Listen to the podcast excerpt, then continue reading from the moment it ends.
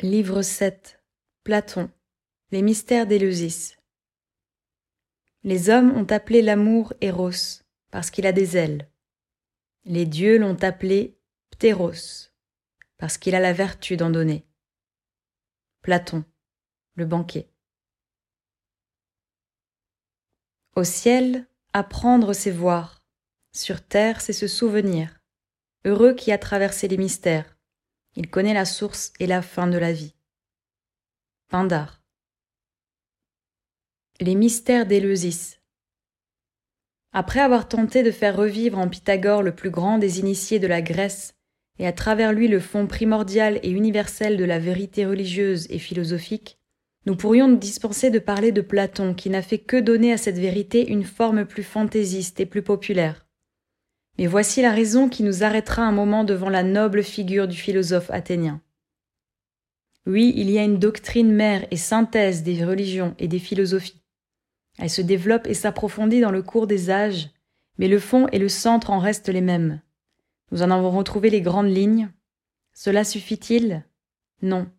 Il faut encore monter la raison providentielle de ces formes diverses, selon les races et les âges faut rétablir la chaîne des grands initiés qui furent les véritables initiateurs de l'humanité, alors la force de chacun d'eux se multipliera par celle de tous les autres, et l'unité de la vérité apparaîtra dans la diversité même de son expression. Comme toute chose, la Grèce a eu son aurore, son plein soleil et son déclin. C'est la loi des jours, des hommes, des peuples, des terres et des cieux. Orphée est l'initié de l'aurore, Pythagore celui du grand jour, Platon celui du couchant, de l'Hélénie, couchant de pourpre ardente qui devient le rose d'une aurore nouvelle, celle de l'humanité. Platon suit Pythagore, comme dans les mystères d'Éleusis, le porte-flambeau suivait le grand hiérophante. Avec lui, nous allons pénétrer encore une fois et par un chemin nouveau, à travers les avenues du sanctuaire jusqu'au cœur du temple, à la contemplation du grand arcane.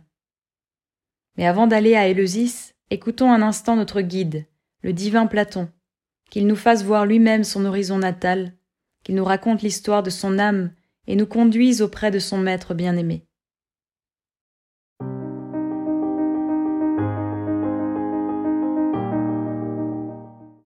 Chapitre 1 La jeunesse de Platon et la mort de Socrate. Il naquit dans Athènes, dans la ville du beau et de l'humanité. Point de borne à ses jeunes regards. L'Attique, ouverte à tous les vents, s'avance comme la proue d'un navire dans la mer Égée, et commande en reine au cycle des îles, blanche sirène assise sur le bleu foncé des flots. Il grandit au pied de l'acropole, sous la garde de Pallas Athénée, dans cette large plaine encadrée de montagnes violettes et enveloppée d'un azur lumineux. Entre le Pentélique aux flancs de marbre, l'Hymette couronnée de pins odorants où bourdonnent les abeilles, et la tranquille baie d'Éleusis. D'autant plus sombre et plus troublé fut l'horizon politique, autour de l'enfance et de la jeunesse de Platon. Elles tombèrent dans cette implacable guerre du Péloponnèse, lutte fratricide de Sparte et d'Athènes, qui prépara la dissolution de la Grèce. Ils avaient fui les grands jours des guerres médiques. Ils s'étaient couchés les soleils de Marathon et de Salamine. L'année de la naissance de Platon, 429 avant Jésus-Christ, et celle de la mort de Périclès, le plus grand homme d'État de la Grèce, aussi intègre qu'Aristide, aussi habile que Thémistocle, le plus parfait représentant de la civilisation hellénique, le charmeur de cette démocratie turbulente, patriote ardent, mais qui sut conserver le calme d'un demi-dieu au milieu des tempêtes populaires. La mère de Platon dut raconter à son fils une scène à laquelle elle avait certainement assisté, deux ans avant la naissance du futur philosophe.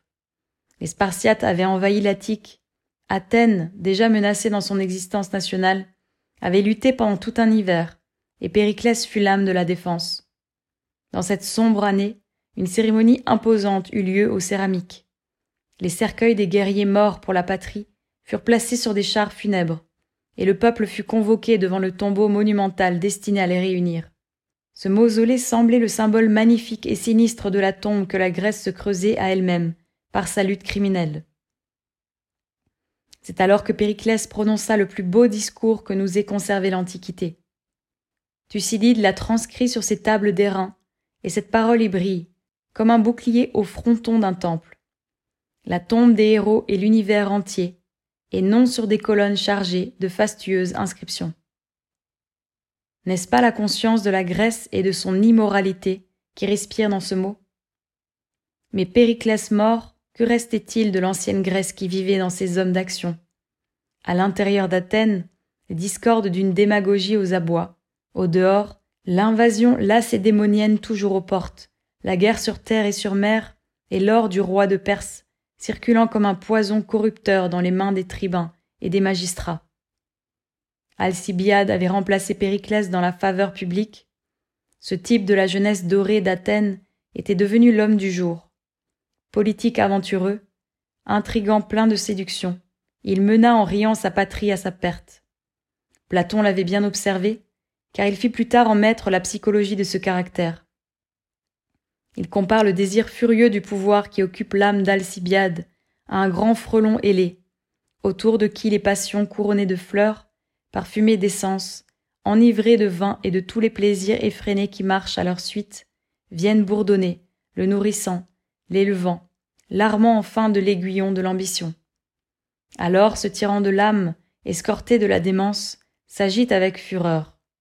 S'il trouve autour de lui des pensées et des sentiments honnêtes qui pourraient encore rougir, il les tue et les chasse, jusqu'à ce qu'il ait purgé l'âme de toute tempérance et les remplit de la fureur qui l'amène. Le ciel d'Athènes eut donc d'assez sombres couleurs pendant la jeunesse de Platon. À vingt-cinq ans, il assista à la prise d'Athènes par les Spartiates, après la désastreuse bataille navale d'Aigos Potamos. Puis il vit l'entrée de Lysandre dans sa ville natale, elle signifiait la fin de l'indépendance athénienne. Il vit des longs murs construits par Thémistocle, démolis au son d'une musique de fête, et l'ennemi triomphant danser littéralement sur les ruines de la patrie. Puis vinrent les trente tyrans et leurs proscriptions.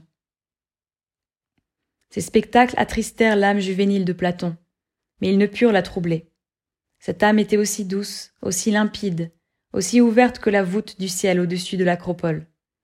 Platon était un jeune homme de haute stature, aux larges épaules, grave, recueilli, presque toujours silencieux. Mais lorsqu'il ouvrait la bouche, une sensibilité exquise, une douceur charmante émanait de ses paroles. En lui rien de saillant, d'excessif.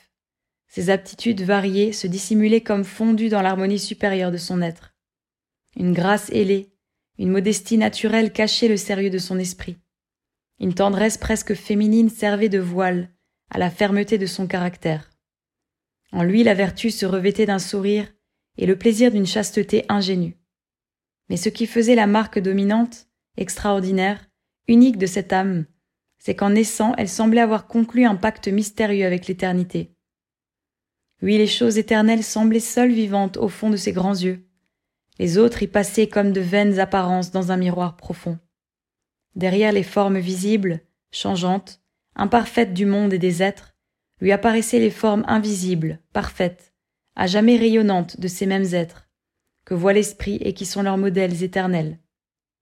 Et voilà pourquoi le jeune Platon, sans avoir formulé sa doctrine, ne sachant même pas qu'il serait philosophe un jour, avait déjà conscience de la réalité divine de l'idéal et de son omniprésence. Voilà pourquoi en voyant ondoyer les femmes, les chars funèbres, les armées, les fêtes et les deuils, son regard semblait voir autre chose et dire Pourquoi pleure-t-il Et pourquoi pousse-t-il des cris de joie? Ils croient être et ne sont pas. Pourquoi ne puis-je m'attacher à ce qui naît et à ce qui meurt?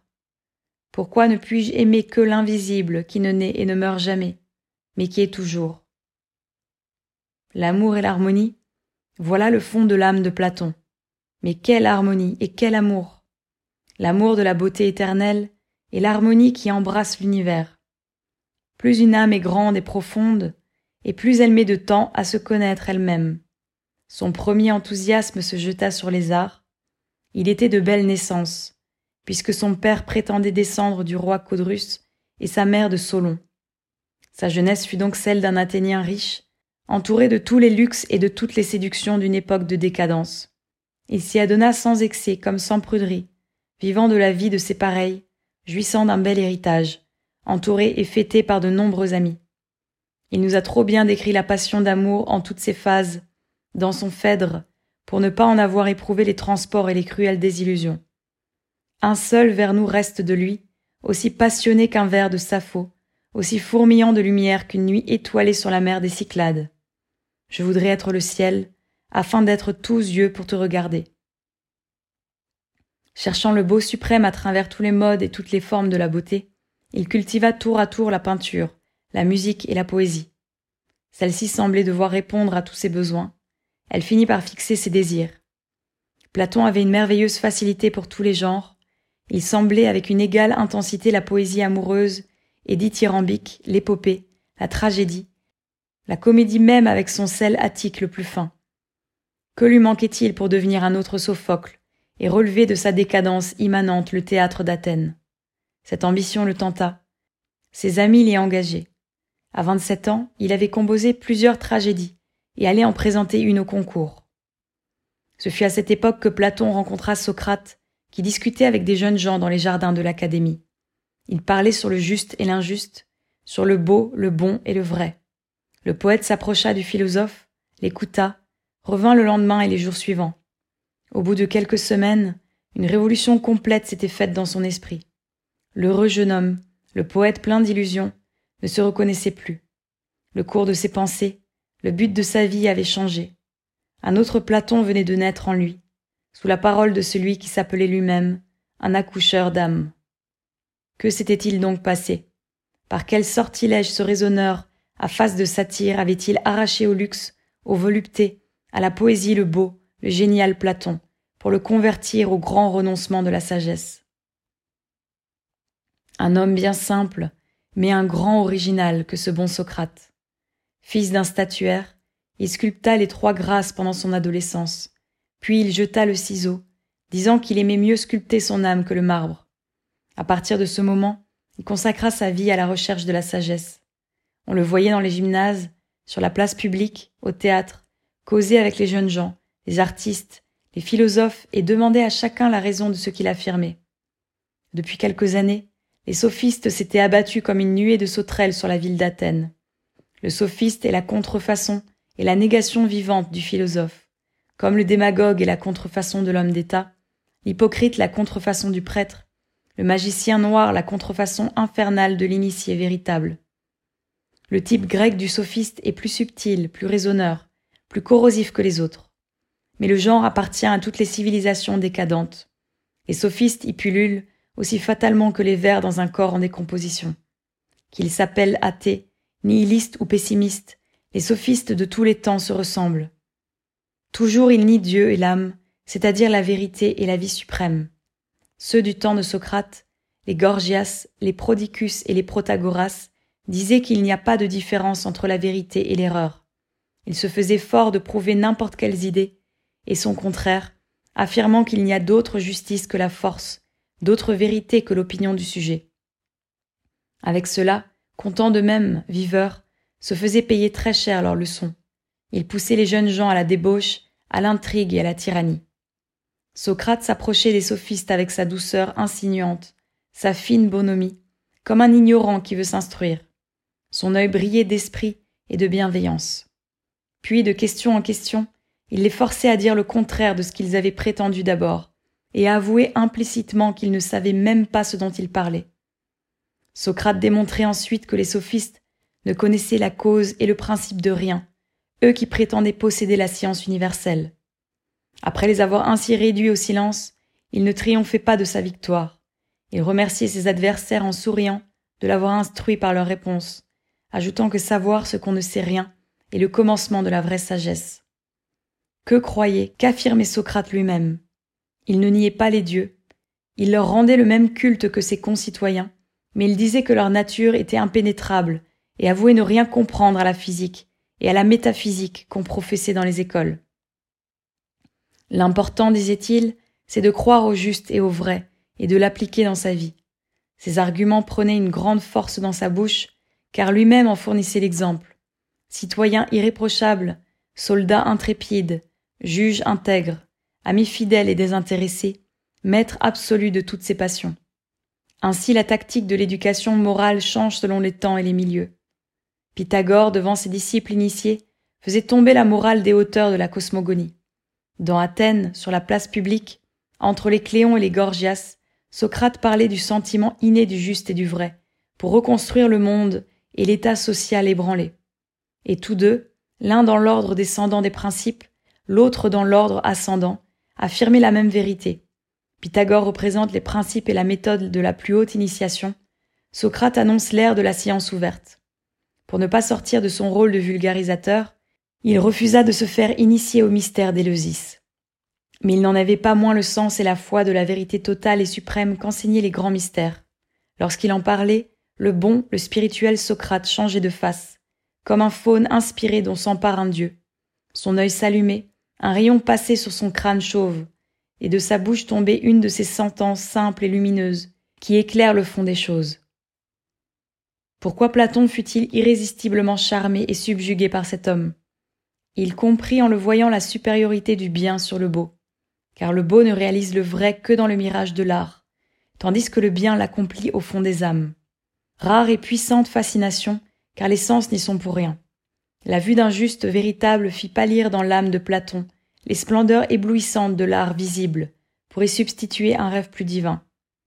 Cet homme lui montra l'infériorité de la beauté et de la gloire, telles qu'il les avait conçues jusqu'alors, devant la beauté et la gloire de l'âme en action, qui attire pour toujours d'autres âmes à sa vérité, tandis que les pompes de l'art ne réussissaient qu'à faire miroiter un instant une vérité trompeuse sous un voile décevant. Cette beauté rayonnante, éternelle, qui est la splendeur du vrai, tua la beauté changeante et trompeuse dans l'âme de Platon. Voilà pourquoi Platon, oubliant et quittant tout ce qu'il avait aimé jusqu'alors, se donna à Socrate, dans la fleur de sa jeunesse, avec toute la poésie de son âme. Grande victoire de la vérité sur la beauté, qui eut d'incalculables conséquences pour l'histoire de l'esprit humain. Cependant, les amis de Platon s'attendaient à le voir débuter en poésie sur la scène tragique. Il les invita dans sa maison à un grand festin, et tous s'étonnèrent de ce qu'il voulut donner cette fête à ce moment, car il était d'usage de ne la donner qu'après avoir obtenu le prix et quand la tragédie couronnée avait été jouée. Mais personne ne refusait une invitation chez le riche fils de famille, où les muses et les grâces se rencontraient en compagnie d'Eros. Sa maison servait depuis longtemps de rendez-vous à la jeunesse élégante d'Athènes. Platon dépensa une fortune pour ce festin. On dressa la table dans le jardin. Des jeunes gens armés de torches éclairaient les hôtes. Les trois plus belles éthers d'Athènes y assistèrent. Le festin dura toute la nuit. On chanta des hymnes à l'amour et à Bacchus. Les joueuses de flûte dansèrent leurs danses les plus voluptueuses. Enfin, on pria Platon de réciter lui-même un des dix tyrambes. Il se leva en souriant et dit Ce festin est le dernier que je vous donne. À partir d'aujourd'hui, je renonce au plaisir de la vie pour me consacrer à la sagesse et suivre l'enseignement de Socrate. Sachez-le tous, je renonce même à la poésie, car j'ai reconnu son impuissance à exprimer la vérité que je poursuis. Je ne ferai plus un vers, et je vais brûler en votre présence tous ceux que j'ai composés. Un seul cri d'étonnement et de protestation s'éleva de tous les points de la table, autour de laquelle étaient couchés, sur des lits somptueux, les convives couronnés de roses. De ces visages empourprés par le vin, la gaieté et les joyeux propos de table, les uns exprimaient la surprise, les autres l'indignation. Il y eut, parmi les élégants et les sophistes, des rires d'incrédulité et de mépris. On taxa le projet de Platon de folie et de sacrilège. On le somma de revenir sur ce qu'il avait dit. Mais Platon affirma sa résolution avec un calme et une assurance qui ne souffrait point de réplique. Il termina en disant Je remercie tous ceux qui ont voulu prendre part à cette fête d'adieu, mais je ne retiendrai auprès de moi que ceux qui voudront partager ma vie nouvelle. Les amis de Socrate seront désormais mes seuls amis. Cette parole passa comme une gelée sur un champ de fleurs. Elle donna subitement à ces visages épanouis l'air triste et embarrassé de gens qui assistent à un convoi funèbre. Les courtisanes se levèrent et se firent emporter sur leur litière, en jetant un regard dépité au maître de la maison. Les élégants et les sophistes se dérobèrent avec des paroles ironiques et enjouées. Adieu, Platon, sois heureux, tu nous reviendras. Adieu, adieu. Deux jeunes gens sérieux restèrent seuls auprès de lui. Il prit par la main ses amis fidèles, et, laissant là les amphores de vin à demi vidées, les roses effeuillées, les lyres et les flûtes renversées pêle-mêle sur des coupes encore pleines, Platon les conduisit dans la cour intérieure de la maison. Ils y virent, entassés sur un petit autel, une pyramide de rouleaux de papyrus. C'étaient toutes les œuvres poétiques de Platon. Le poète, prenant une torche, y mit le feu, avec un sourire en prononçant ces paroles. Vulcain, viens ici. Platon a besoin de toi. Quand la flamme s'éteignit en voltigeant dans les airs, les trois amis eurent les larmes aux yeux et dirent silencieusement adieu à leur futur maître. Mais Platon, resté seul, ne pleurait pas. Une paix, une sérénité merveilleuse remplissait tout son être. Il pensait à Socrate qu'il allait voir. L'aube naissante effleurait les terrasses des maisons, les colonnades, les frontons des temples, et bientôt le premier rayon du soleil fit étinceler le casque de Minerve sur la pointe de l'acropole.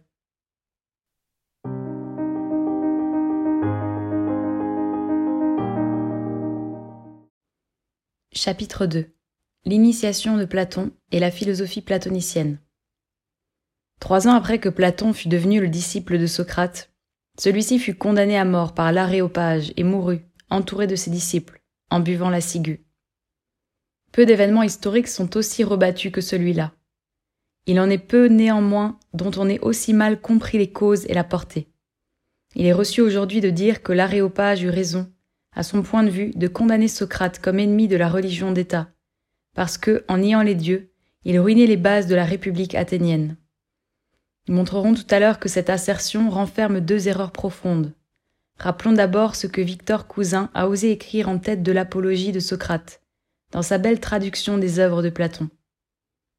Anitus, il faut le dire, était un citoyen recommandable, l'aréopage un tribunal équitable et modéré. Et s'il fallait s'étonner de quelque chose, ce serait que Socrate ait été accusé si tard, et qu'il n'ait pas été condamné à une plus forte majorité. Le philosophe, ministre de l'instruction publique, n'a pas vu que, s'il avait raison, il faudrait condamner à la fois la philosophie et la religion, pour glorifier uniquement la politique du mensonge, de la violence et de l'arbitraire. Car si la philosophie ruine forcément les bases de l'état social, elle n'est qu'une folie pompeuse, et si la religion ne peut subsister qu'en supprimant la recherche de la vérité, elle n'est qu'une tyrannie funeste. Essayons d'être plus justes à la fois envers la religion et la philosophie grecque. Il y a un fait capital et frappant qui a échappé à la plupart des historiens et des philosophes modernes. En Grèce, les persécutions, fort rares contre les philosophes, ne partirent jamais des temples, mais toujours des faiseurs de politique. La civilisation hellénique n'a pas connu la guerre entre les prêtres et les philosophes, qui jouent un si grand rôle dans la nôtre, depuis la destruction de l'ésotérisme chrétien au second siècle de notre ère. Thalès put professer tranquillement que le monde vient de l'eau, Héraclite qu'il sort du feu, Anaxagore dire que le soleil est une masse de feu incandescente, Démocrite prétendre que tout vient des atomes. Aucun temple ne s'en inquiéta. Dans les temples, on savait tout cela et bien plus encore. On savait aussi que les prétendus philosophes qui niaient les dieux ne pouvaient les détruire dans la conscience nationale, et que les philosophes véritables y croyaient à la manière des initiés, et voyaient en eux les symboles des grandes catégories de la hiérarchie spirituelle, du divin qui pénètre la nature, de l'invisible qui gouverne le visible. La doctrine ésotérique servait donc de lien entre la vraie philosophie et la vraie religion.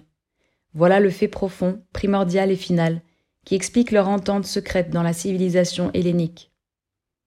Qui donc accusa Socrate? Les prêtres d'Éleusis, qui avaient maudit les auteurs de la guerre du Péloponnèse en secouant la poussière de leurs robes vers l'Occident, ne prononcèrent pas une parole contre lui. Quant au temple de Delphes, il lui donna le plus beau témoignage qu'on puisse rendre à un homme. La Pythie, consultée sur ce qu'Apollon pensait de Socrate, répondit Il n'y a aucun homme plus libre, plus juste, plus sensé. Les deux chefs d'accusation portés contre Socrate, de corrompre la jeunesse et de ne pas croire aux dieux, ne furent donc qu'un prétexte. Sur la seconde, l'accusé répondit victorieusement à ses juges. Je crois à mon esprit familier. À plus forte raison dois-je croire aux dieux qui sont les grands esprits de l'univers. Alors pourquoi cette haine implacable contre le sage? Il avait combattu l'injustice, démasqué l'hypocrisie, montré le faux de tant de vaines prétentions. Les hommes pardonnent tous les vices et tous les athéismes, mais ils ne pardonnent pas à ceux qui les démasquent. Pour cela que les athées véritables qui siégeaient à l'aréopage firent mourir le juste et l'innocent, en l'accusant du crime qu'il commettait. Dans sa défense admirable reproduite par Platon, Socrate l'explique lui-même avec une parfaite simplicité. Ce sont mes recherches infructueuses pour trouver des hommes sages parmi les Athéniens, qui ont excité contre moi tant d'inimitiés dangereuses. De là toutes les calomnies répandues sur mon compte, car tous ceux qui m'entendent croient que je sais toutes les choses sur lesquelles je démasque l'ignorance des autres. Intrigants, actifs et nombreux, parlant de moi d'après un plan concerté et avec une éloquence fort capable de séduire, ils vous ont, depuis longtemps, rempli les oreilles des bruits les plus perfides, et poursuivent sans relâche leur système de calomnie. Aujourd'hui ils me détachent, Mélitus, Anitus et Lycon. Mélitus représente les poètes, Anitus les politiques et les artistes, Lycon les orateurs. Un poète tragique sans talent, un Richard méchant et fanatique, un démagogue éhonté réussir à faire condamner à mort le meilleur des hommes. Et cette mort l'a rendu immortel. Il put dire fièrement à ses juges Je crois plus au Dieu qu'aucun de mes accusateurs. Il est temps que nous nous quittions, moi pour mourir et vous pour vivre. Qui de nous deux a le meilleur partage? Personne ne le sait, excepté Dieu. Loin d'ébranler la vraie religion et ses symboles nationaux, Socrate avait tout fait pour les raffermir. Il eût été le plus grand soutien de sa patrie si sa patrie avait su le comprendre. Comme Jésus, il mourut en pardonnant à ses bourreaux et devint pour toute l'humanité le modèle des sages martyrs, car il représente l'avènement définitif de l'initiation individuelle et de la science ouverte. La sereine image de Socrate mourant pour la vérité et passant sa dernière heure à s'entretenir de l'immortalité de l'âme avec ses disciples, s'imprima dans le cœur de Platon comme le plus beau des spectacles et le plus saint des mystères.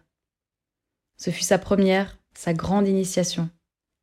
Plus tard, il devait étudier la physique, la métaphysique et bien d'autres sciences, mais il resta toujours le disciple de Socrate.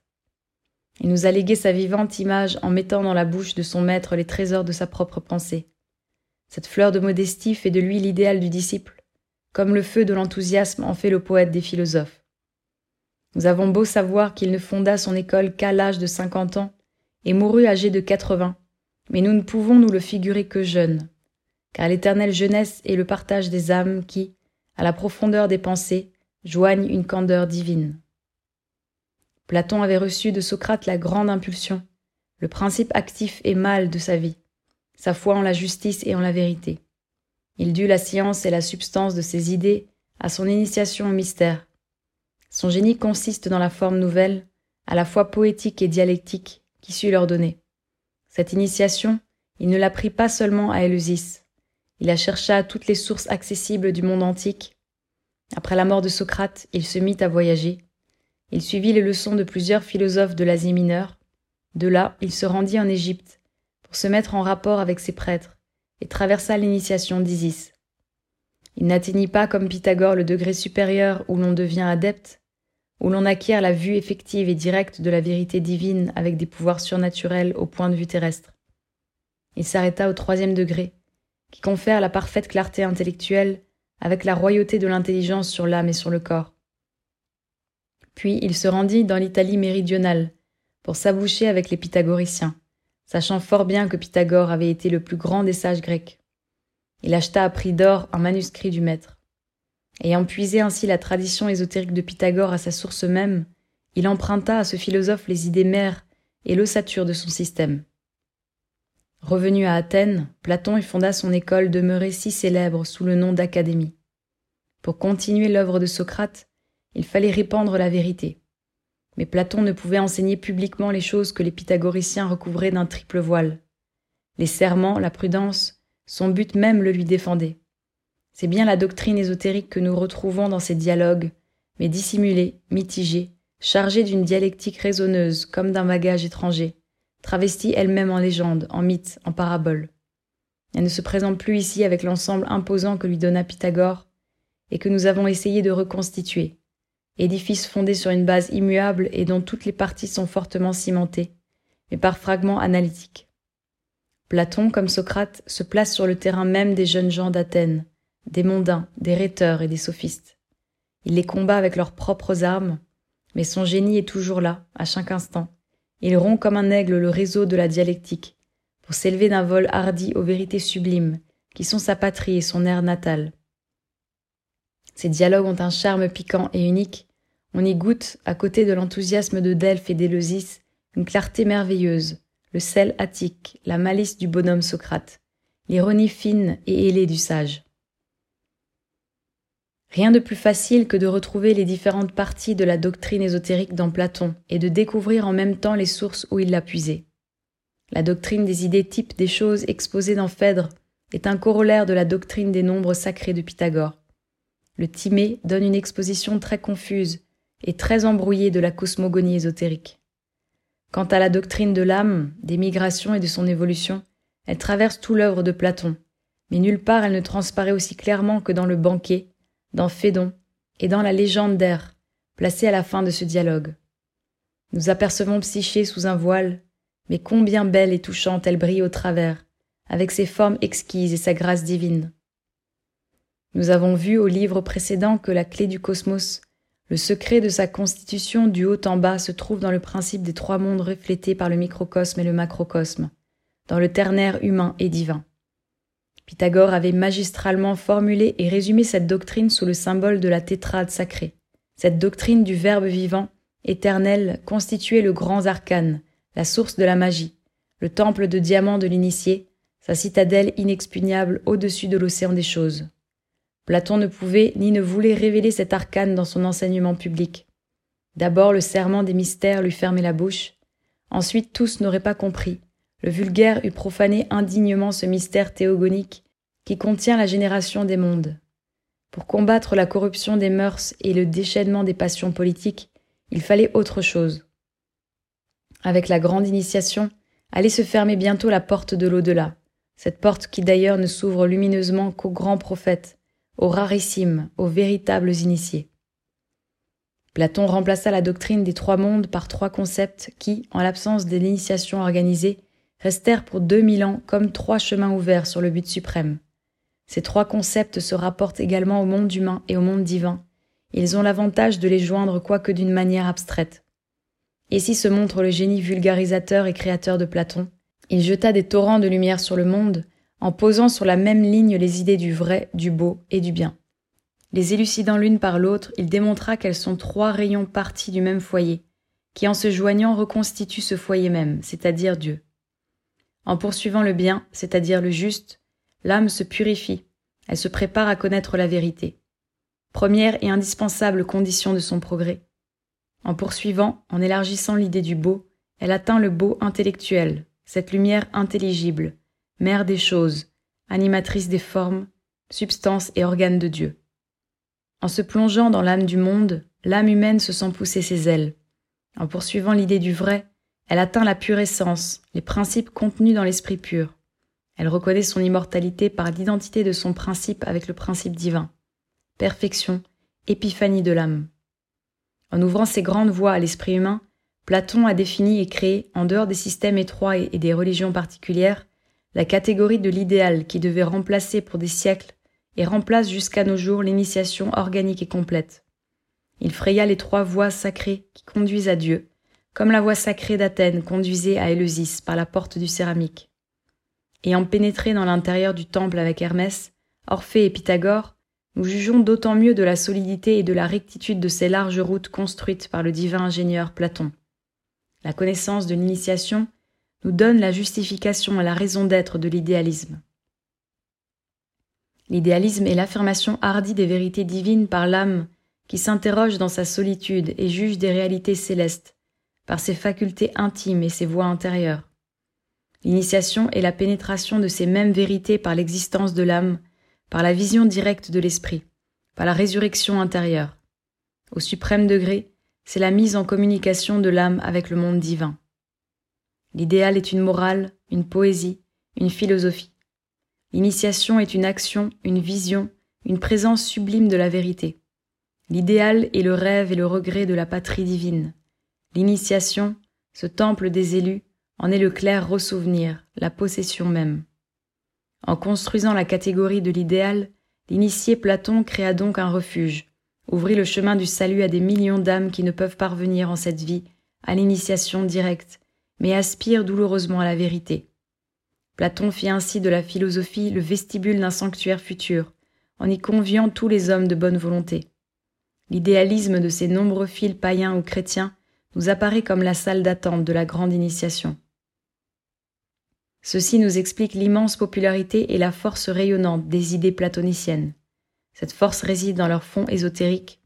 Voilà pourquoi l'Académie d'Athènes, fondée par Platon, dura des siècles et se prolongea dans la grande école d'Alexandrie.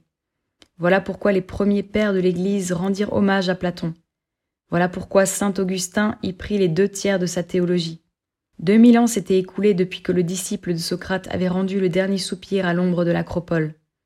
Le christianisme, les invasions des barbares, le Moyen Âge avaient passé sur le monde. Mais l'Antiquité renaissait de ses cendres. À Florence, les Médicis voulurent fonder une académie et appelèrent un savant grec, exilé de Constantinople, pour l'organiser. Quel nom lui donna Marsile Ficin Il l'appela l'Académie platonicienne. Aujourd'hui même, après que tant de systèmes philosophiques échafaudés les uns sur les autres se sont écroulés en poussière, aujourd'hui que la science a fouillé la matière dans ses dernières transformations et se retrouve en face de l'inexpliqué et de l'invisible, aujourd'hui encore Platon revient à nous. Toujours simple et modeste, mais rayonnant de jeunesse éternelle, il nous tend le rameau sacré des mystères, le rameau de myrte et de cyprès, avec le narcisse, la fleur d'âme qui promet la divine renaissance dans une nouvelle Éleusis.